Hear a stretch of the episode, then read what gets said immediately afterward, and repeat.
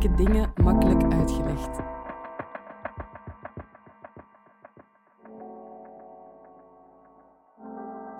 Dit is de podcast van Moeilijke dingen makkelijk uitgelegd. Wie de wereld wil verbeteren, moet wel begrijpen hoe die werkt. Daarom laten we in moeilijke dingen makkelijk uitgelegd een expert 10 minuten aan het woord om een complex onderwerp uit te leggen. Deze keer legt Ange Vanessa en Sanzineza uit hoe jongeren nieuws consumeren. Ik ga het dus vandaag hebben over jongeren en nieuws. En als je dan vaak nadenkt over jongeren, wat betekent dat eigenlijk? Wie zijn jongeren of wat is dat nu? Um, veel jeugdorganisaties focussen zich op mensen tot 26 jaar, 30 jaar, afhankelijk van subsidies en al die andere paparazzen. Um, maar ik ga het hebben over de min 26 jaar oude persoon.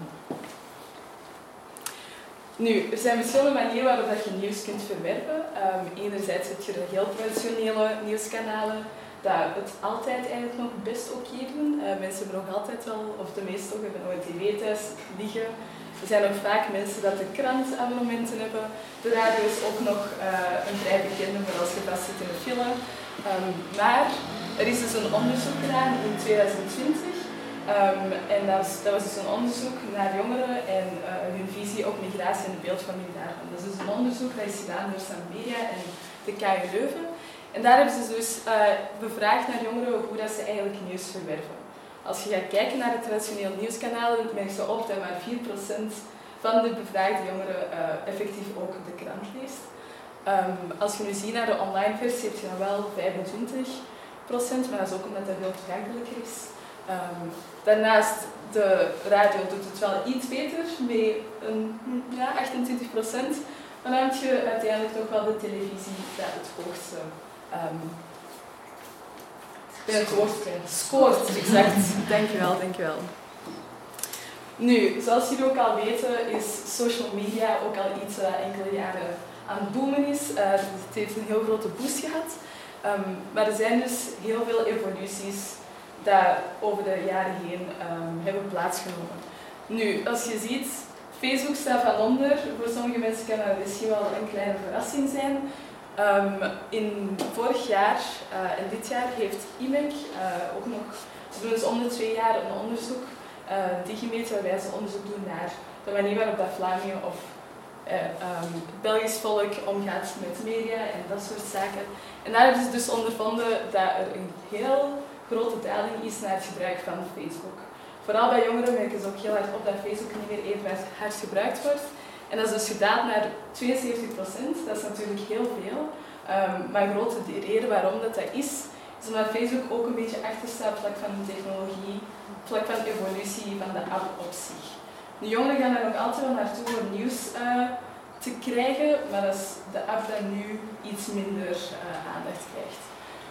Deze app hier, dat is Reddit. Uh, dat is een van de apps die daar, die applicatie social media kanaal dat al vrij lang bestaat. Um, niet iedereen gebruikt het, maar via Reddit heb je ook wel best veel jongeren dat daar naartoe gaan om hun nieuws te bewerken, om heel veel snel nieuws te krijgen. En Twitter doet het ook nog best, goed, uh, omdat er, ja, je merkt dat op, er zijn heel weinig karakters, dus je moet kort en krachtig snel nieuws brengen en Twitter is daar heel perfect voor. Maar daarnaast zien we ook wel een stijging van de kanalen Instagram en vooral ook TikTok.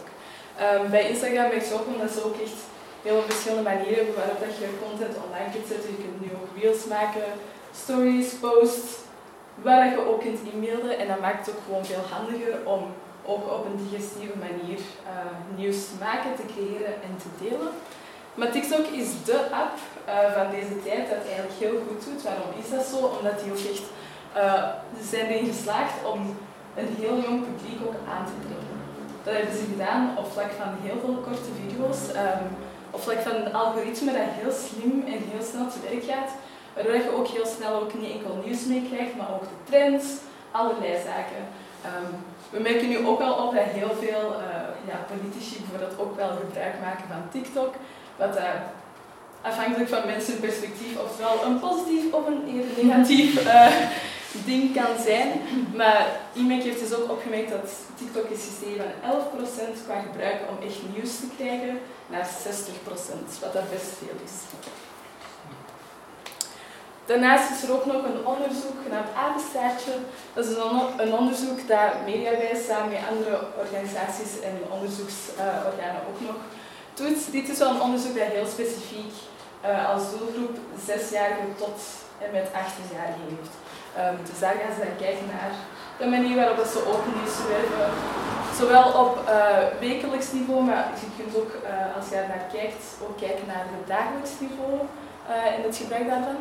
Maar merk je daar ook al op dat zo'n 76% de nieuwsartikels, um, 76% van van de kinderen en jongeren vinden ook al nieuwsartikels omdat ze het ook gedeeld hebben gezien op sociale media kanalen. En als je kijkt naar het dagelijks niveau, dan is dat een dikke 54%. Maar daarnaast, zoals ik al eerder zei, televisie doet nog altijd wel best goed. Met 55% dan heb je ook nog de radio, messaging apps, apps zoals Messenger, WhatsApp enzovoort. En tot slot heb je nog de nieuwswebsites. Nu, ik ben heel veel onderzoeken aan, aan het presenteren.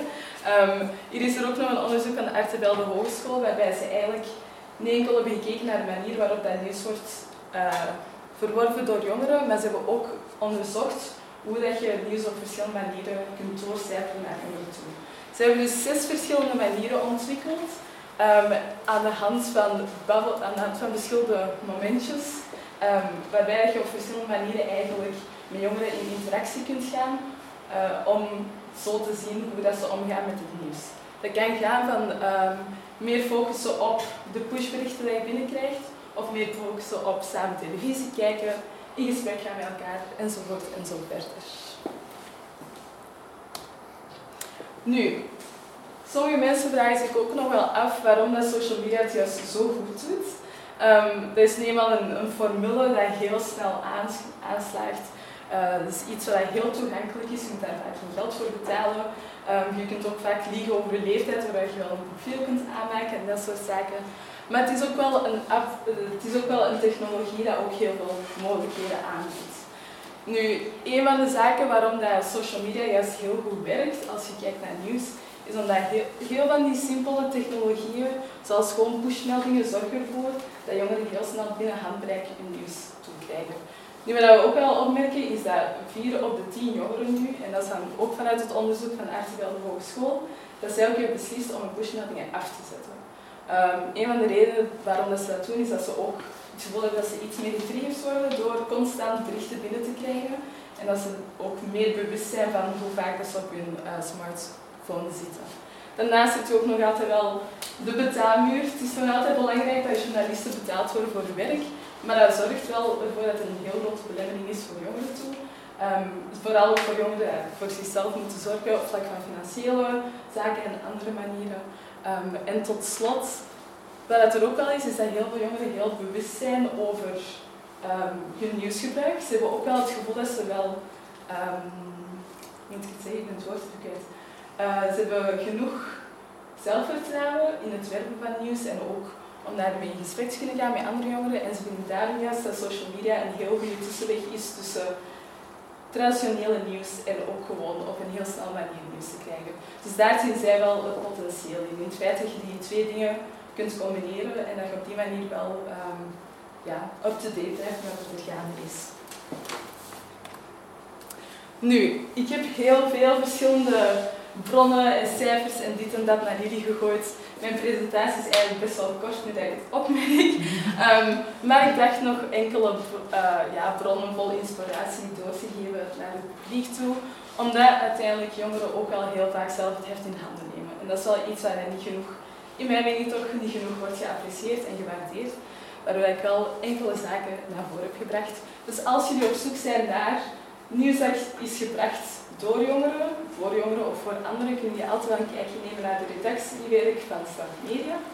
Daarnaast is er ook nog de ravage-redactie um, van Mediaraven. Um, en ik zie dat ik een typo daarin heb staan.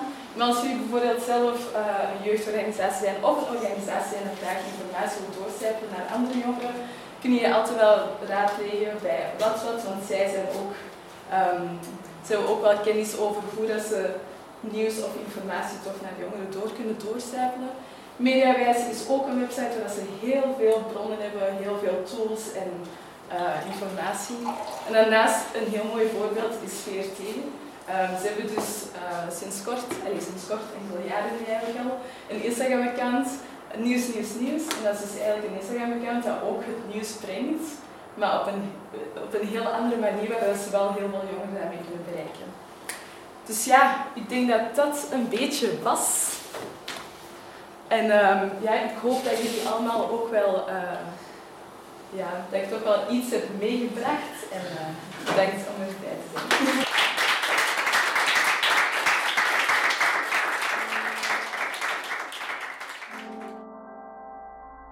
Deze podcast is opgenomen tijdens de lancering van Fresh Faces, een sprekersdatabank voor experten van 30 jaar en jonger. Ben je benieuwd naar alle jonge stemmen van Fresh Faces? Kijk dan op freshfaces.be. Mijn naam is Selma Fransen. Deze podcast werd gemonteerd door Jelena Schmitz. Fresh Faces en moeilijke dingen makkelijk uitgelegd zijn initiatieven van Curieus.